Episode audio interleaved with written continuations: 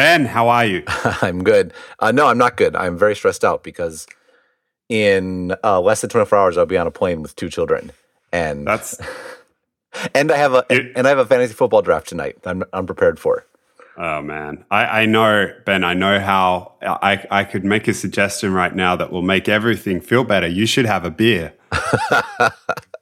That that was very unfair of you. Now I have this now I have this reputation as a total lush.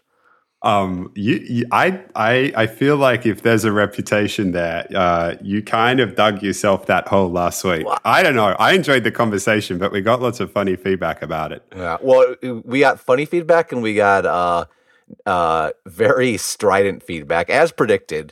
When I when we were talking about me using Android, uh, I did not expect to use that in the show. Uh, Mm. Obviously, we did. I thought the equilibrium point was quite interesting. But had I had, I would have taken more care to. Um, I, I probably would have been quite as strident, perhaps, and uh, and wouldn't have been. Uh, would have framed what I was saying more carefully. Basically, what basically what I would say is this, and I know this is going to fall on deaf ears, but whatever. I'll try. I'll try again. Like, so for for example, like one thing that bugs me about Android is you get all these notifications in the top uh, on the top, right? And I suppose a screenshot saying like my phone's stressing me out, and of course I got a bunch of replies saying, "Oh, just do this, do this, go into this app, change this setting." Da, da, da.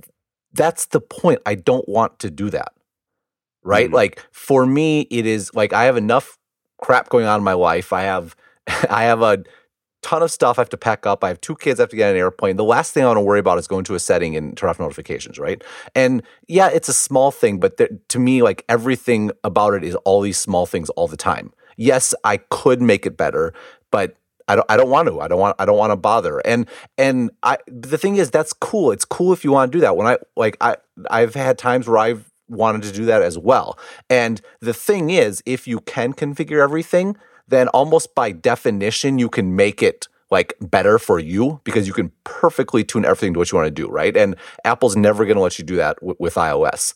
But I'm just the sort of person where I mean, if you look at my, de- I'm one of those people where well, my computer desktop has like crap all over it, right? Because I can't, I just filing stuff like I'm just not a filer. I'm not an organizer. I'm just a, you know, muddle througher.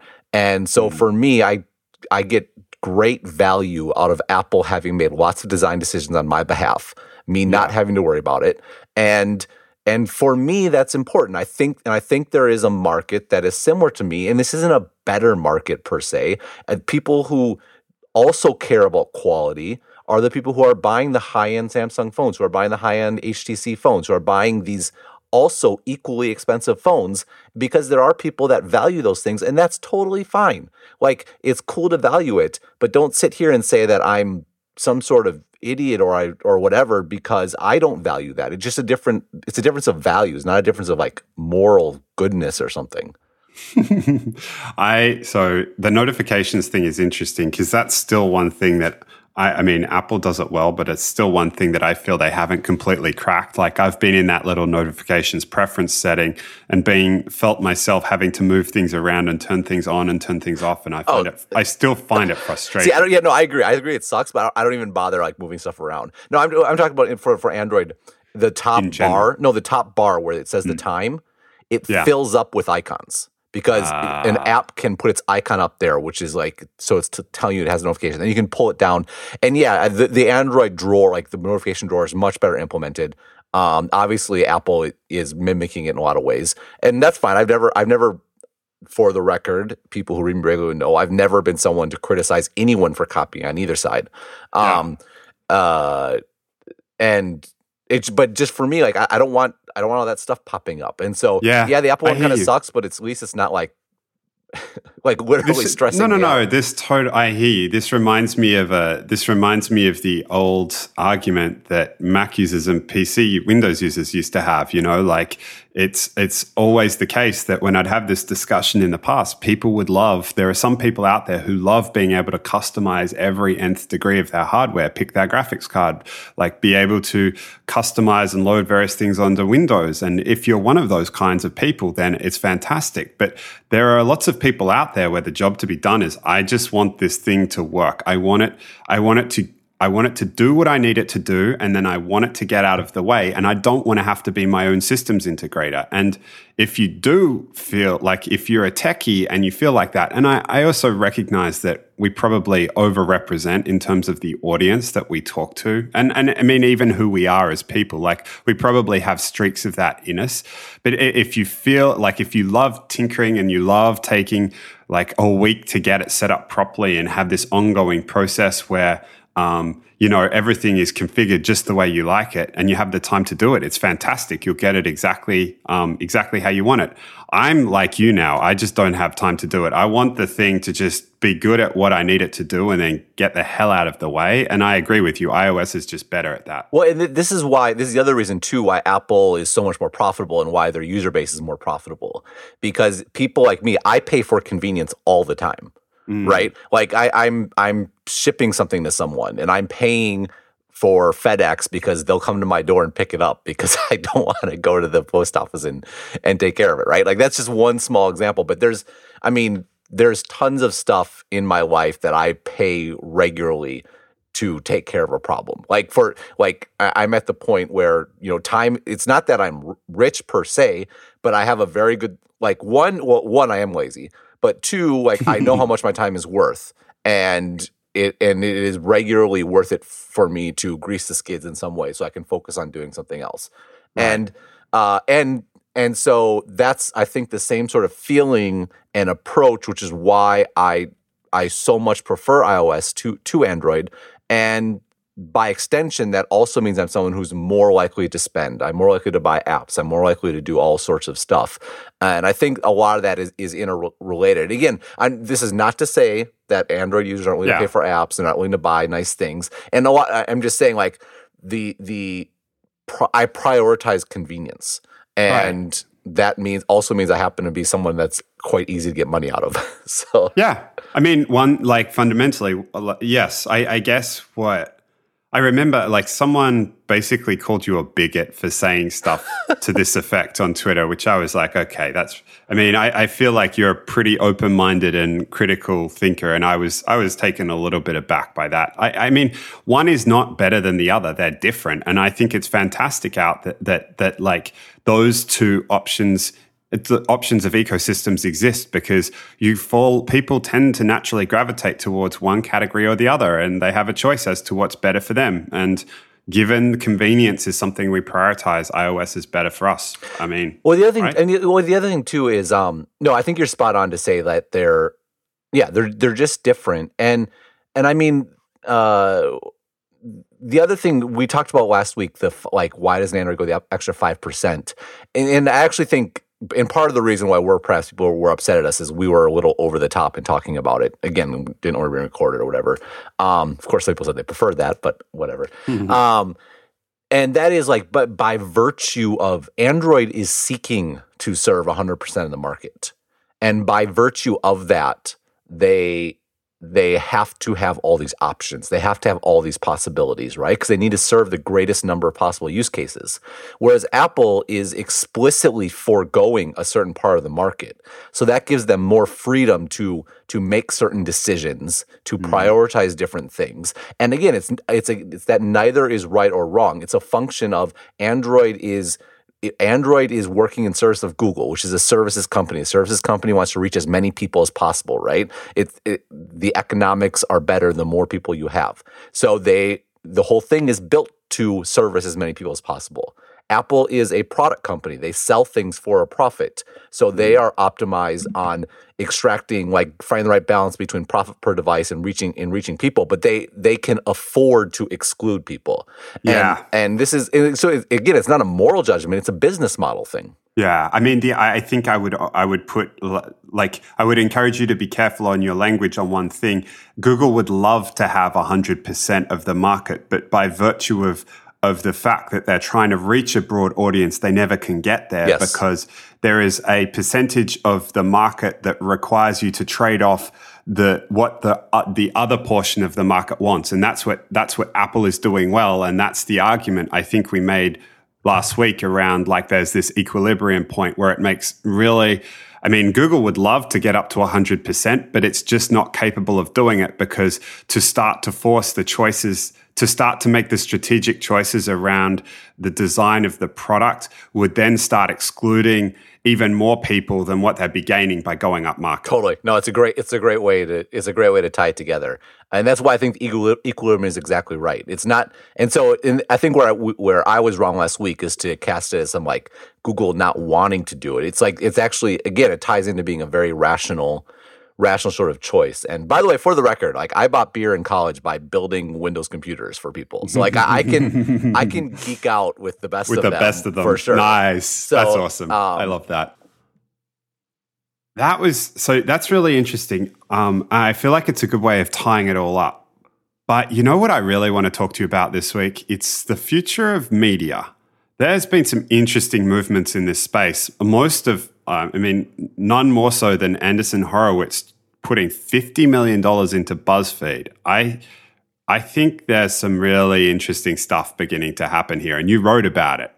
Um, go for it. What did? Te- I, I'm really curious as to your take. I mean, it, it's a little weird actually because uh, you know media companies are usually not. I mean, Andreessen Horowitz in particular has been very clear that they only they only invest in tech companies, Hmm. and they've you know they've and you go, go back and read. I'll link it in the show notes, but like what what Marc Andreessen wrote when they started Andreessen Horowitz, like they laid out exactly the type of companies they're going to invest in, and BuzzFeed does not fit that definition. In fact, they even call out like he just has this par- like throwaway paragraph listing all kinds of stuff they would never invest in, and one of them was like movie production studio. And you read that, ha ha ha! Why why they put that in there? Turns out BuzzFeed's going to use this money to open up a movie production studio.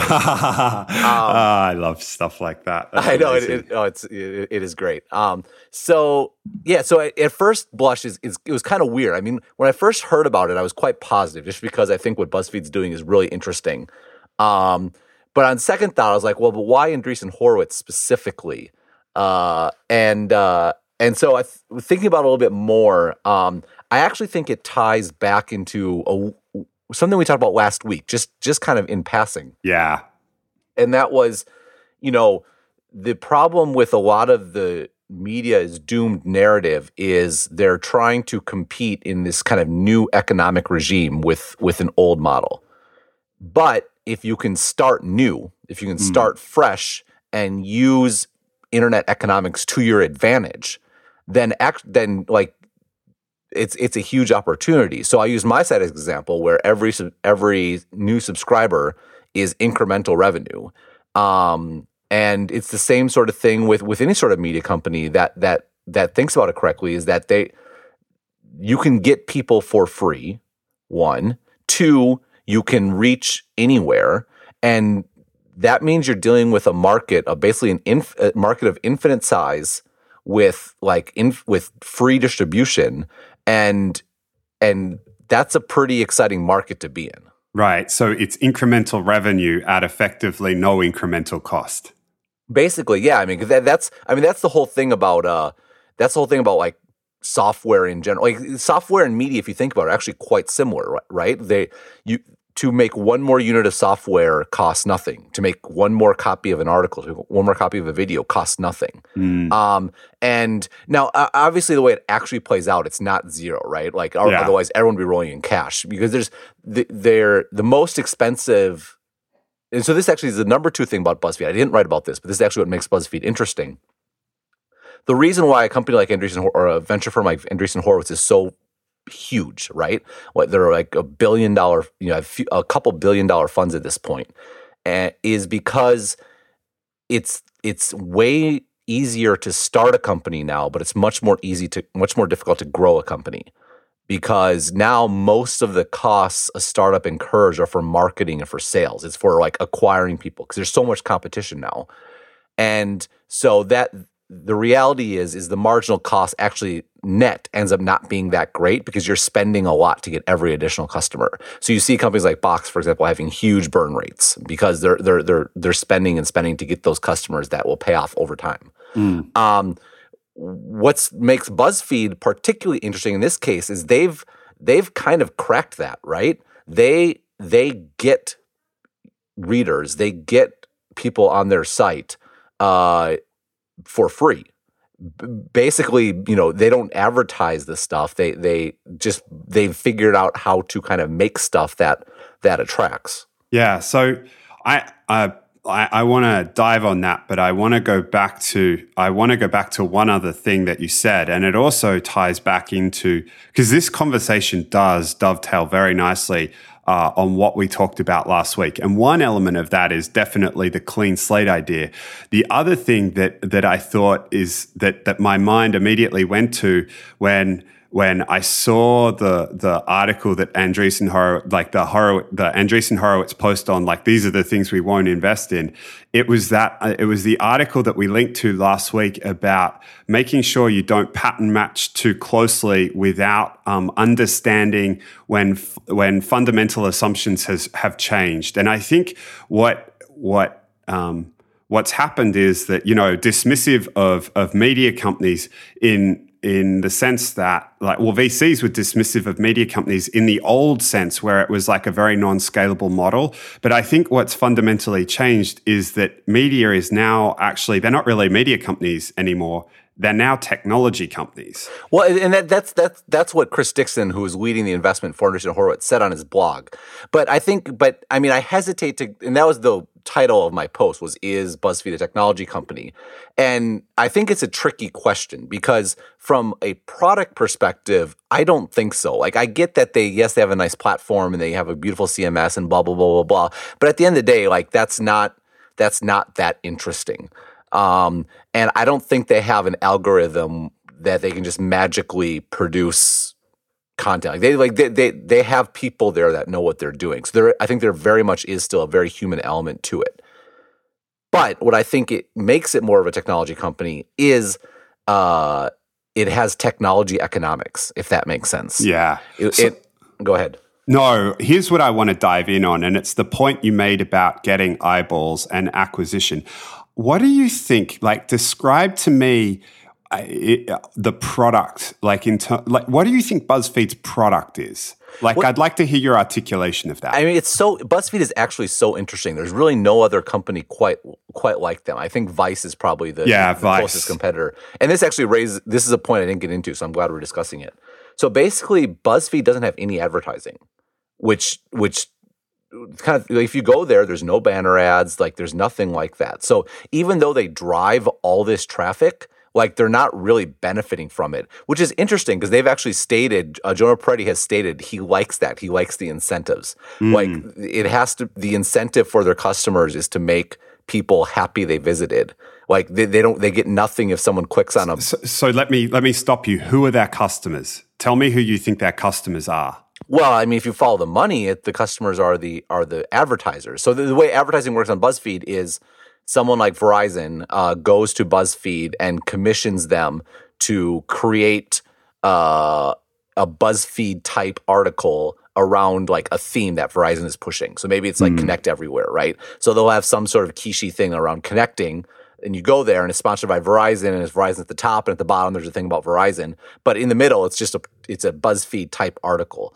Got and uh, and so basically this is what this is what's interesting actually. This is actually a counter to the optimism around this. Is BuzzFeed's actually almost an advertising agency. Like they're a service for companies to build more effective advertising and probably the concern then if i'm you know criticizing this deal is that that doesn't scale very well at all so here's so here's my I, I, this is gonna I feel like this is gonna be a fascinating conversation, but I want to preface it by asking you: Are you bullish or bearish about this company's future? About BuzzFeed? Yes. I don't know. That's a good question. I, I guess I'm relatively bullish. I haven't. I mean, I think. I mean, I, it's one of those things where they're they're really interesting, and I'm definitely not willing to bet against them. Um, I don't know that I, I'm not sure I would invest 50 million in them. Um, but I'm not going to jump out and immediately say it's a stupid idea. So that's a yeah. very unsatisfactory answer. But no, but I feel like I'm potentially on the other side of this. And the reason why is something you alluded to earlier. The only company that's really a direct competitor to them, at least in my mind, is Vice. And if you think about it, so I agree with what you said around how uh, how Jonah loves the way he's thinking about the incentives from user perspectives. But I think about this in terms of like whether these businesses are going to succeed or fail in terms of um, how effective they are for advertisers. Now, if I was a brand and I wanted to establish some so we talked about how uh, companies like P&G are trying to go for an emotional connection in people's minds w- between the brand and the product to stand out and differentiate. So uh, you know, you, you come to this problem in your life, whatever it is, and you need to buy a product, and there's this subliminal thing in terms of like, it's going to help me, it's going to make me want to buy something, and I might not even really understand the reasons why. I think about that in terms of Vice versus BuzzFeed. Now, if I'm a brand manager and I go to Vice, like, they are dealing with like in terms of like the emotional connection to the types of content they create and then the types of um, the types of integrated advertising campaigns they create. Like, I think those things are like super cool. Like, it has the same emotional feeling that you kind of get when you open up like one of those old school high end magazines and you like see this brand and you like get this connection to it. But Vice have done a really, really phenomenal job of like figuring out how to do that in the new age. What I don't get about BuzzFeed, and I'm assuming I'm assuming advertisers aren't being irrational in chasing it, but I still can't figure it out. Is like, well, Verizon or Pepsi or whoever goes and like they there was like they do some listicle. Like there was one with Pepsi where it's like a 24 hour clock that links to a different list every second of the day. Like, what impact does that have I mean, yes, it gets my eyeballs on the brand and I get to see Pepsi or something, but what emotional impact does that have on my willingness or likelihood to purchase something? And given the types of content they're creating, or at least they have created in the past, like as an advertiser, I get, like, I feel the reasons why I would want to go to Vice because the like the it's the engagement of the eyeballs and what they're thinking at the time and how it makes me feel. I go to BuzzFeed like I don't know how I draw a direct connection between the type of list and the type of like it's much harder for me to see the link between the content and the emotional connection I want to build with my brand. Does that make sense? It does. Um, I think I, I, I think the difference I would say is this. Um, first off, no one goes to BuzzFeed. And I think that's actually super, super important. And I think gets to the difference between Vice, Vice and BuzzFeed. And that is, mm. um, let, let's let's take your argument as granted. I mean, I actually, I actually f- feel like I can recall BuzzFeed uh, articles that actually have resonated with me quite deeply. Hmm. Um, and so I, I would disagree with you that they can't produce emotional connections. But let's leave that aside. Let's grant you, let's grant you that Vice produces deeper and better emotional, you know, opens you up more. So you're more you that little message gets in that much deeper, right? Um, and thus say Vice can charge more on a mm. on a per user basis. What I think makes BuzzFeed so interesting is BuzzFeed is pretty unparalleled in the reach they can achieve. And so I would I would bet we have no access numbers. I'm just guessing, but I would bet that the average BuzzFeed article or the average BuzzFeed sponsored post reaches way more people than the average Vice one does. Oh, no doubt about that. And so, I, and so it's, it's a calculation, right? It's number of users times price per user. And I think just Vice and BuzzFeed are focusing on different sides of that equation. Yeah, that's true. But here's the thing, right? This is the reason why I think all these old world media companies are dying from an advertising perspective because, you know, the New York Times or the Wall Street Journal rocks up and says, oh, we can get access to all these people. We'll get your message in front of all these these people. Whereas Google rocks up and says, well, someone's just typed in a search and they're looking for your kind of product. And you know at that point, like we can deeply target down to the individual. Like there's a degree of engagement. And I feel like the world is moving away from this shotgun, like we'll get we'll get you 50 million views, but like nobody cares when they land there and they see the brand versus like a much deeper emotional engagement. Like we we will have you, we will present. It's it's just this tension between those two things. And what's interesting to me is BuzzFeed is a technology company, but it feels like the model it presents to advertisers is much more old world advertising than it is the new model, which is like much more a much deeper emotional targeting. Well, maybe. I, I mean, I think um, first off, I would exclude Google because Google is really ca- like call to action advertising, right? You, you you you click it and you do this. Whereas Right. BuzzFeed's playing much more in the brand advertising space. So I think um, a closer analogy is Facebook uh, than than it is Google, um, or Okay. or to your point, the New York Times, the Wall Street Journal. Right. So so here's the thing though, like um, uh, old school advertising was still was still a pretty good business. In some cases, still is a pretty good business, especially when you get into kind of the magazine space. And the reason is, is because magazines, like, why are there so many magazines? Because they're super, like, that's an effective way to reach a specific niche. And it, it's a niche you can reach. Yes, eh, yes. Uh, you know, eh, magazine companies know a lot about you. Um, like uh, Meredith, for example, does Better Homes and Gardens, and like a, lot of those types of magazines. Like they call themselves a marketing company. You know, the magazines are lead generation basically, um, and they're very explicit about it. Uh, but and so they, they can reach a specific audience for a specific type of product based on the type of content that they do. And I think BuzzFeed can very much do the same thing. I mean, they like there's no question there are certain type of BuzzFeed articles that I'm much more likely to click on, and and those in in, in some respects those ha- get a better idea of what I'm actually interested in as opposed to who I am, which is which can also be somewhat hit or miss. Yeah, but they're not. But hang on, they're not tailoring ads based on what you click on, are they? Like, Well, no, so- but but there's certain but there's certain things I'm more likely to click on based on what I'm interested in. Like if they want to reach someone who's interested in, say, um, Nintendo's been on my mind lately. Say they want say Nintendo, you know, suddenly entered the 21st century, and along with that, they did like modern advertising, and they wanted to advertise on BuzzFeed, right? Like they can create an article around like retro video games or like the top 10 taunts in NHL 95, and like I'm gonna click on that, right? And they have like their ideal customer, like and much more effectively than they could in almost any other channel.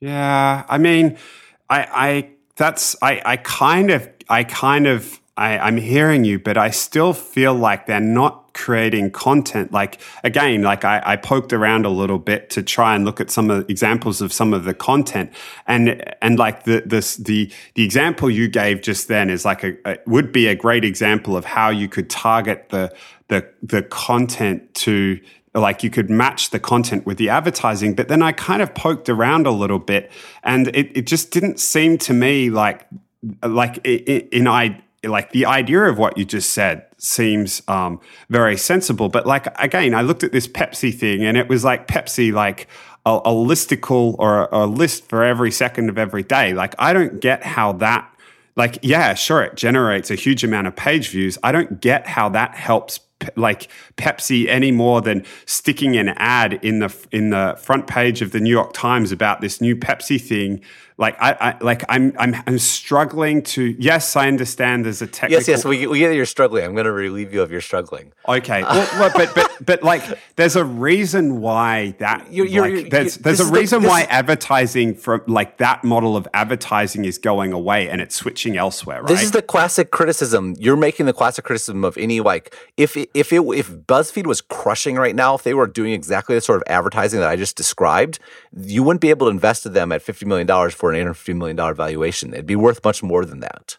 But Like- so the question is, if if that's like, why aren't they doing that then? Like, I feel like there's this tension, like they're selling on a model of getting lots of shares, but like lots of shares is like the old world shotgun approach to advertising, and I'm not convinced that it's as effective. So they they have established that they can reach a massive audience, kind of on command. Pretty impressive. Two, Yeah, so is the two- New York two- Times. Two, they have a cost structure that makes sense. Uh, not the New York Times. Yeah, Uh, three, to to build out this capability to a- be able to work with companies and to to do this effectively takes resources. It takes it takes people.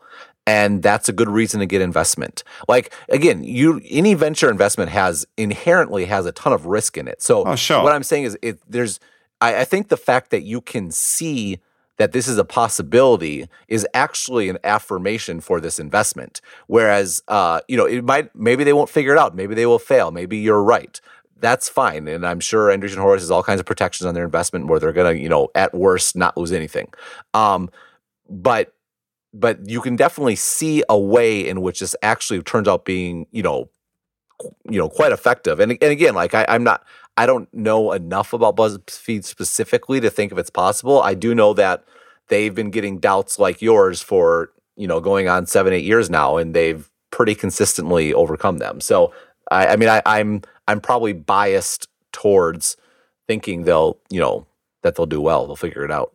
Yeah, I, I mean, I, I, from a user point of view, I, mean, from a, and a disruption point of view, the idea that they're generating content that the incumbents are all dismissive of, but it's like generating lots of eyeballs. I think it's awesome, and I do think they're going to move up market. Like the Huff, the Huffington Post has won a Pulitzer. I, I don't I like as a user, I don't, I have little doubt that those guys are going to move up market. I just think that the way Vice is integrated around the job of of of um, like I, I just the, the way Vice has approached it in terms of its appeal to advertisers to me seems to be a much more sensible approach from from a revenue point of view than the way that BuzzFeed's doing it. Now that's not to say I want them to fail. It's just like I this is a question, yes, that I have been struggling with. Funny you mentioned that it's funny you mentioned the going up market because I, I, I suspect the way you stated that you're actually thinking about it all wrong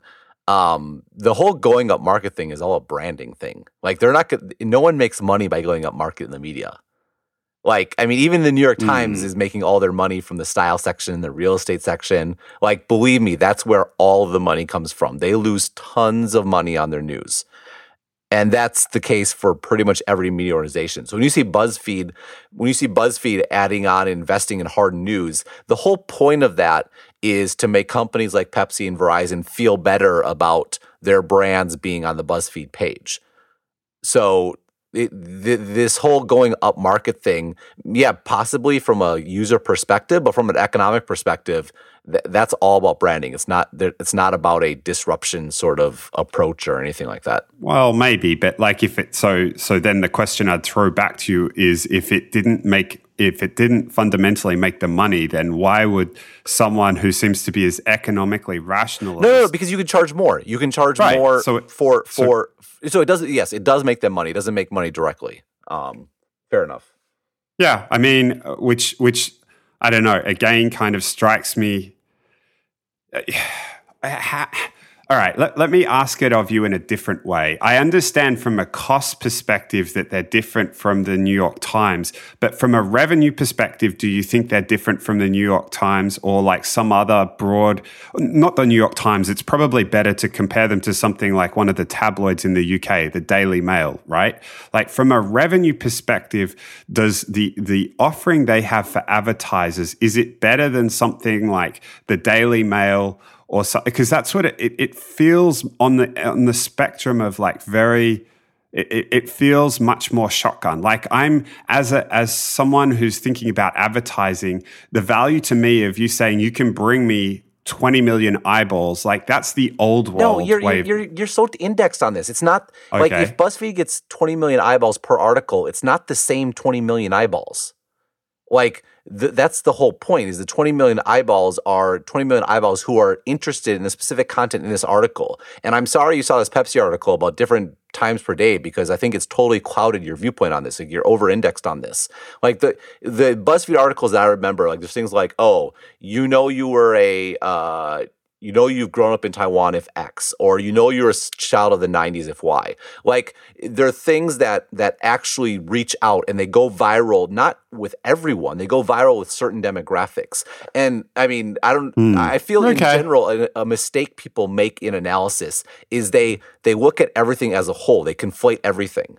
And the reality is there's a lot of nuance in all this kind of stuff. You can't think about everyone the same. Those 20 million eyeballs on article A if they're totally different than the 20 million eyeballs in Article B, and the and they're much more attuned to the advertiser. Yes, it is Daily Mail in the sense it's a free thing that's a little salacious and gets a ton of eyeballs. But the fact that you can focus the eyeballs, maybe not perfectly, no, but it's by no, it's much more specific than than a tabloid that you pick up on the way to the subway. It's it's more specific? Is it much? Uh, so I guess the question then is how much more? It's specific? more specific, and it's a way bigger audience. Like it, it's it's more attractive in every way. I mean, and Well- the other thing is like tabloids have been around for hundreds of years, so it's not like it's a terrible business model. Uh, well, historically it hasn't, but I'd say there are some fundamental assumptions have changed. But okay, like yeah, maybe maybe. All right, so so, wait, so so so so let's so let's let's say you're right, and it's a tabloid business model, Uh-huh. but with a way lower costs, yeah, B, you're right. way better targeting, and C, way more people. I, I think that's like probably worth Buzz- taking a bet on. BuzzFeed is the tabloid of the internet era. Like that's an interesting way of framing it. Whereas whereas Vice is more like the Vogue or the GQ of the internet era. No, I th- yeah, and I think in that I think there's no question BuzzFeed would like to move up into that, but uh, I'd say either business are potentially very attractive. Yeah, I, I guess maybe maybe my problem in thinking about this has been that from an advertising perspective, I'm more likely to come at it thinking about advertising and brands that are more likely to, and this is probably just a selection bias, that are more likely to target through Vice or to try and reach me through Vice than I am through BuzzFeed. Like I, I find myself very rarely on BuzzFeed as a site, whereas Vice, I find myself increasingly there, and maybe I, maybe like that's just one of those cognitive biases. I, I'm using Well, it. I, I think it's better, like the, right. well, I think tech in general has a cognitive bias against Facebook, and I think BuzzFeed probably falls into the same boat.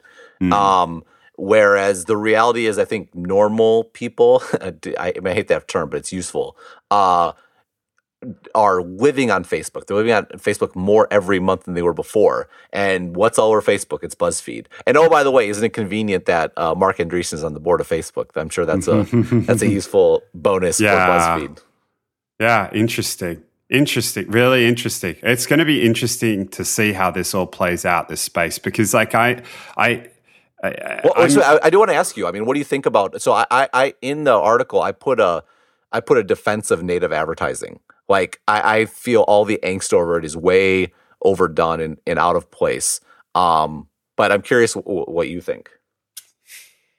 This kind of, I mean, so my natural inclination is kind of the topic that we picked up on previously, where um, we were talking about how all these algorithms are deciding what we see and what we don't. And um, one of the things that concerns me, not so much when we're looking at um, listicles, but when we get into serious news, like the idea that there aren't the um, there aren't the uh, Chinese walls put in place that you you see in uh, traditional media companies, um, and that that that that evolved over like many many years to get to a point. But I think so. The the media, particularly at the investigative end, uh, plays an important role in society, and I. I I, the native advertising scares me in that I would hate to end up in a I, I would hate to see us end up in a place where um, companies like Vice and BuzzFeed um, don't figure out a way to, when they're reporting on things that are important from a societal perspective,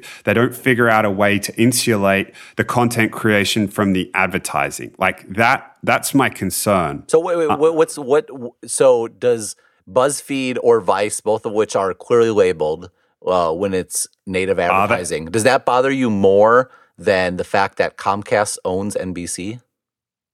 Yeah, good question. Uh, so, first of all, I want to push on this clearly labeled thing because it's not always the case that it's clearly labeled. I feel like, I mean, I think they could potentially do more to call it out. But your question I mean, is, what, uh, what's what's what?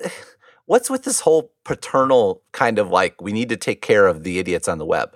Like, uh, I don't know. Like, Oh, I, I feel I feel like. I feel like this Huh. whole this whole native advertising thing is just reeks of you know. I I, I put I I deleted this tweet, so I which is probably means I shouldn't say that thing. There's this terrible saying. It's like don't. What is it? Don't smoke, drink, or chew, or go with girls who do. I'm beyond the misogyny and the sexism and all that sort of stuff. Like, uh, I, I am. It's a terrible. It's a terrible quote. Uh, it's something that any church kids probably, you know, uh, fundament whatever. Um, but uh, I, I amended it. I tweeted. How does the how does the quote go? Don't smoke, drink, or chew, or go with girls who do or who read BuzzFeed. Like that's that's honestly, I feel like the attitude I get around some of this native advertising stuff. Okay, Like people right. like, I mean, like people one can figure it out for themselves, and two, like the, Well, the great on. thing about the internet is there's so much content out there that if people are like seriously like trying to pull this crap and trying to fool people, like I think it's going to get called out and people are going to go elsewhere. Yeah, maybe, but you made the point earlier that that like we over index on tech people and there are most of the people who listen to our show are I imagine reasonably intelligent and and are probably looking to see whether like content is sponsored or not and they see it and they're like okay I'm going to put on my skeptical lens. I think to some extent uh, the the quote unquote tabloid of the internet model. Part of the part of what they're offering to advertisers is like you know it's it's like we're going to slide in under the radar a little bit in terms of like whether people know it's an advertisement or not. But even putting that aside, what bothers me more is not so much the sponsored content as it is the notion that the the content the the advertisers um, end up having could end up having a disproportionate amount of power over content and the content that's really important like there's there's they, they call it the fourth estate in the commonwealth countries the media. It's the thing that that keeps the the government and the judiciary in check you know like it, it plays an important role. And what concerns me is that the the feedback mechanism between uh, the feedback mechanism when when business gets to touch stuff like this, you, you want to be very careful how it does it because, like, if these are the sites that are going to be reporting on things, the, news that that people need to see to function in a properly informed democracy, you want to be very careful about the amount of influence business has over this. Now, I saw another tweet. Um, uh, it, it, was pushed out. Uh, it was just in the last couple of days on how um, how it's actually better to be an incumbent now than um, any time in the past. It was it was on the 538 blog, and the first thing that came to my mind is just how there are increasing ways in which business has an ability to uh, to use um, incumbency to to uh, cement its position. So, for example, I, I, think in the political sphere, it would be through um, campaign donations to get to get things like monopolies or whatever. So, uh, and we talked previously about the money in politics issue, but what I'm worried about is like the media increasingly becoming an avenue through which incumbent organizations can focus that money in order to get outcomes they want, and that that world bothers me. Like, I don't think that's a good outcome for anybody. And so, my concern around this whole sponsored advertising stuff is not so much the article, the individual articles, it's more the notion that these companies are emerging, and I don't have a good sense as to whether they have the same editorial and advertising controls that the old world media companies have. You know what's the best way to ensure uh, a media that's a good check on the powers that be? Tell me, Ben. It actually makes money. Yeah, but how it? Yeah, maybe. And and and so, I mean, honestly, though, like this whole thing is so manufactured when in reality, a much greater threat to media independence is is what's happened in traditional media, where the vast majority of media is owned by these big conglomerations, uh, which and who knows what sort of things going on there. And if our and if what we're going to bitch about is that oh maybe normal people can't see can't see the the advertisement. Like I'll take that over not knowing why NBC is saying what they're saying or what stories they may or may not have killed. And it's not just NBC. Like that's just the most egregious example because mm Comcast is everyone's favorite boogeyman. But there's all kinds of stuff out there. Moreover, again, we're we're dealing with uh, previously the whole idea of this whole Chinese wall was was actually it's actually a fairly recent invention. And the mm. whole like objectivity, like he said, she said, that's all like the last hundred years. And the reason is, is because previously, like almost all news used to be very partisan and overtly so. It used to all have a point of view. But the but mo- cities would have like multiple newspapers, right? And you wanted to you wanted to come up against something, you would start your own newspaper and you would take a position. And like there's um, you know, you're you're you're an Australian, so let me educate a bit of American history. Like there's a very rich sort of sort of history about like the broadsheets that rose up, you know, around the Revolutionary War period or during the Civil War, and like, and were advocating for certain positions. Um, over the last few years, as kind of like what's happened has actually become a monopoly in newspapers in particular because of uh, one, the cost of just setting up the printing press and the distribution, but two, kind of monopolizing the relationship with advertisers in particular. Uh, it's been very much in the political interest of newspapers to have this wall, right? They can say, "Oh, you know, we're we have this clear separation. Like, don't you know? Don't don't look don't look at how much money we're pulling in by being the only effective advertising vehicle in the area." Um, Whereas now on the internet, we have this insane competition. You can read anything from everywhere. It's super hard to break through.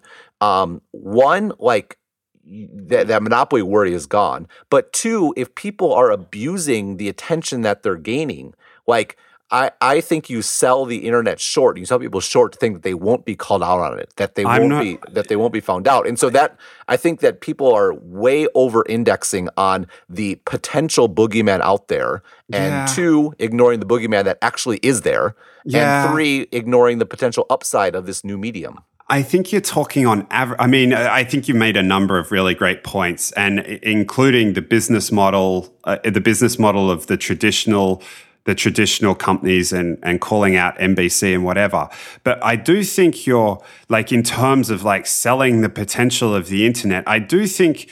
Uh, I mean, I want to go back to something we talked about last week and something that I saw um, when reading about BuzzFeed before we had this conversation, and that is like the world is dividing up into this uh, into this into the, the, the the rainforest where you have these giants and then you have a very rich canopy down the bottom. Now, I'm willing to accept that there is more scope for people to put more opinions out there than ever before, but I also think that it's become increasingly hard for a majority of opinions to break through than ever before. And what I'm cons- Right. But so here's the thing like, even when you read about BuzzFeed, one of the things that they say about their articles is, you know, the, the inherent viral, viral content of the, the article goes some way to determining whether uh, it successfully uh, goes viral. But there's another element to it, which is um, how much they, they throw advertising dollars at it. And, and so I do think that we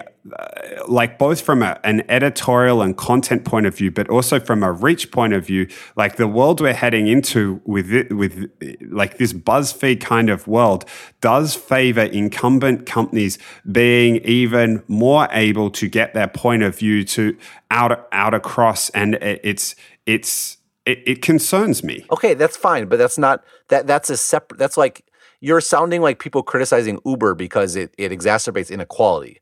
Like these are two separate mm-hmm. issues. Like the truth is that native advertising is absolutely the future. It's native advertising, TV commercials, native advertising, radio, like voiceover and jingles, native advertising, like fancy spreads in magazines, native advertising. Like native advertising is the only advertising that works and and every medium has had to go through this awkward transition where they use the old style advertising and it doesn't fi- work and they have to figure it out.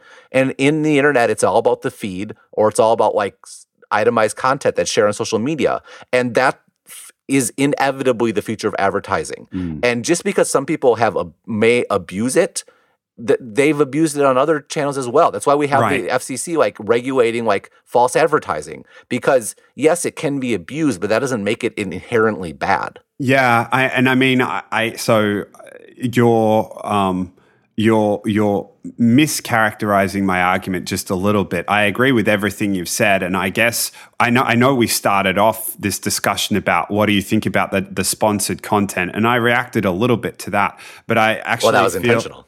Right, and uh, yeah, and fair enough too. And I, I, I, I you know, like I, I, have a little bit of a problem with the way that the native, the sponsored content, the native advertising is done. I do think they could call it out more. My broader concern, though, is around whether the like the around the Chinese walls, around like whether you're we're moving to a like we're moving to a digital world where what we see like who controls what we see is is falling into it's becoming um, it's becoming more and more concentrated but at the same time becoming more and more opaque and what I'm concerned is that advertisers' power in that new world is increasing as a result of sites like BuzzFeed and also like Facebook. Like that was my argument previously. That's my concern. Now, to blame it all on BuzzFeed, I agree with you, is the same as to say Uber has a responsibility for inequality. I guess what I'm flagging, as I flagged previously, is that this is something we need to be thinking about um, more than I, I think most people are thinking about. I mean, yeah, um, I mean, maybe. I think, uh, I, I, I think the the better push is for transparency, and and that's that's what I yeah. appreciate. When I go on BuzzFeed, I can see very clearly who's advertising. Like I said, when I when it comes to lots of other media companies, I have no idea who's pulling the strings. Mm. And and I think people should be much more concerned about that than native advertising. Like I, you see people. I mean, like someone like Andrew Sullivan, who I respect a lot, and he's you know mm. gotten self sufficient on his blog, just going ape shit about native advertising. I think it's just missing the point. Like it's like going crazy about the moth sitting on the boogeyman's shoulder, right? And and the reality is is one, this is how advertising has always worked. Uh, so it, I, I, think it's pretty inevitable. Two, uh, like yes, we should be vigilant. I agree with you. Uh, you know, to make sure that it's not abused. But three, like there are much bigger problems that deserve the scorn that people have for native advertising. Yeah, I, I agree with that. I think it's probably like an easy it's an it's an easy straw man to attack that kind of may, may, that may represent the broader problem. I, I, think that's part of the, like it's very visible. It's a very visible way of. But even the fact that it's visible, even the fact that Andrew Sullivan can tell you who's advertising where, like I mean, I, I think that's actually a good thing. There is some transparency to it, but you know, I think part of the reason people target on this is not because it's the fundamental problem, but because it's like a small symptom. It might be the tip of the iceberg. I think that is that fair? I mean, I, I think that well, the other thing that that uh, uh just to say uh, to say it a different way is I think people again they're over indexing on the quote unquote good old days. Like the whole, a lot of the whole Chinese wall thing again was was was a symptom of an economic model that no longer exists.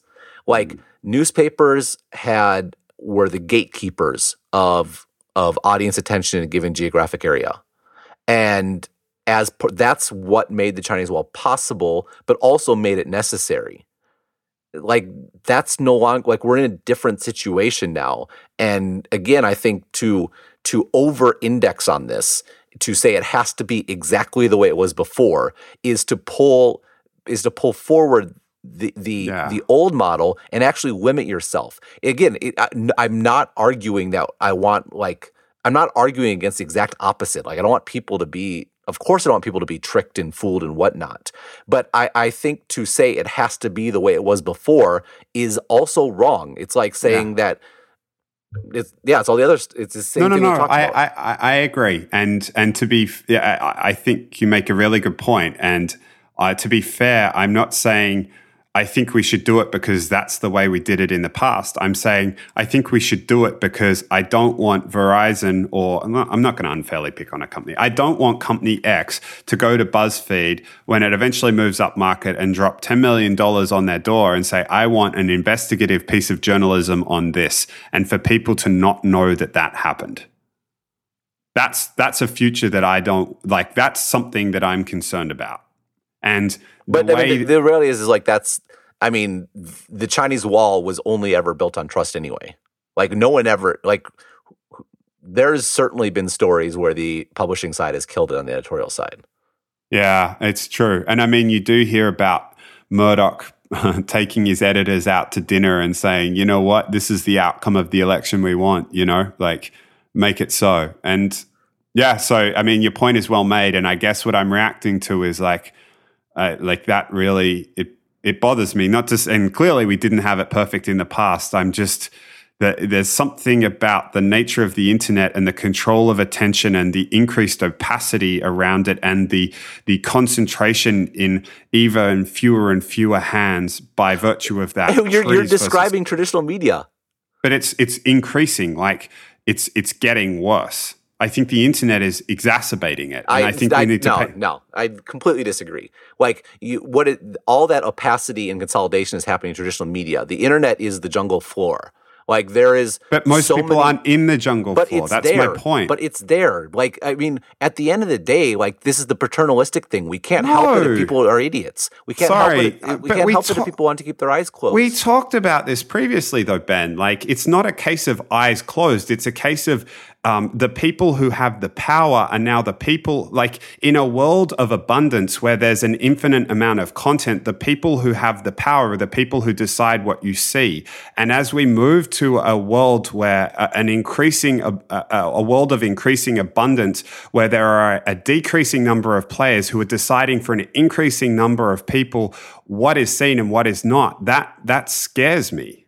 Like the problems, the underlying causal mechanisms of what causes that are getting worse by virtue of the internet. They're not getting better. I think I don't know. I think in this case specifically, like when when there were monopolies on entire geographic areas that very much controlled what people saw and what they knew.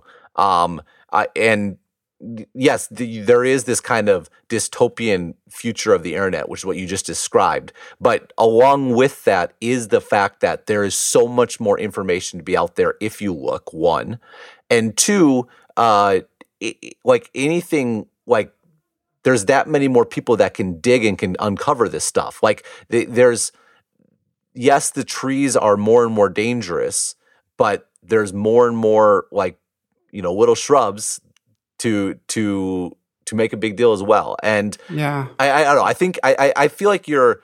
It's funny that I'm the one saying this, but you're a little overly pessimistic about this. Like, and it's good to be aware and to be wary and to highlight this doesn't happen, but to pretend that this is way worse than what's happening now, when in reality, the vast majority of the US media landscape in particular is controlled by just a few people, like is ridiculous. Like we're in a much better situation when it comes to when it comes to transparency in the media in a lot of ways. Well, uh, maybe I'd say we're better in terms of like people's ability to create. I think we're worse in terms of people's ability to even be aware of there being a problem going on, or at least directionally, that's the case. Yeah.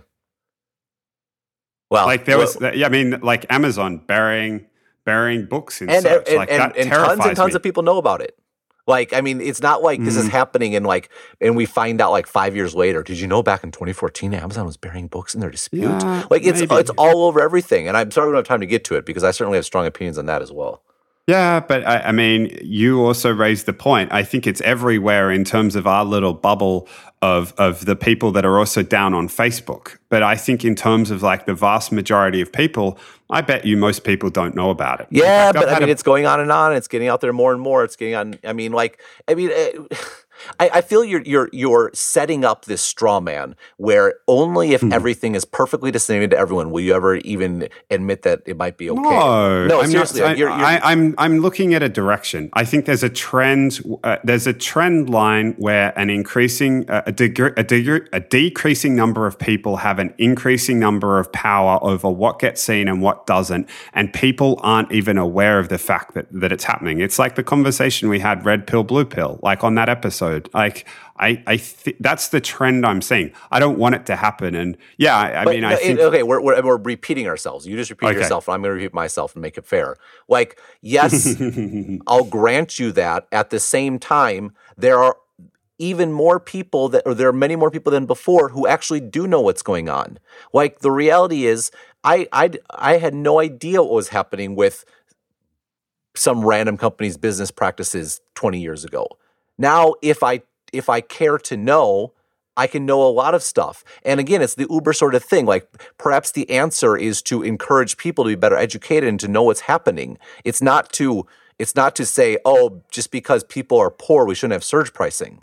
Like uh, let, let's let's direct let's attack the problem at its root, which is people not knowing what's going on, and that's a function of of human nature. I feel like that's a pretty good place to wrap up. I agree. Oh, I'm glad we can end and and, and, Yeah. and on a positive note. Yeah, I think so. I mean, I, I agree with everything you've said. I, I, I, I- I hope I'm wrong, and I hope you're right. Well, I think it's probably somewhere in the middle. it always is, isn't it? Ah, this was fun. It always is. Um, really good talking to you, mate. Oh, it sounds good. Uh, I'm going. Uh, I'm, I'm probably gonna. I'm gonna try to edit this on the plane, so it might not make it up until uh, Thursday at some point. But regardless, uh, we will. We will. I'll talk to you next week. Sounds good. All right, later. So yeah,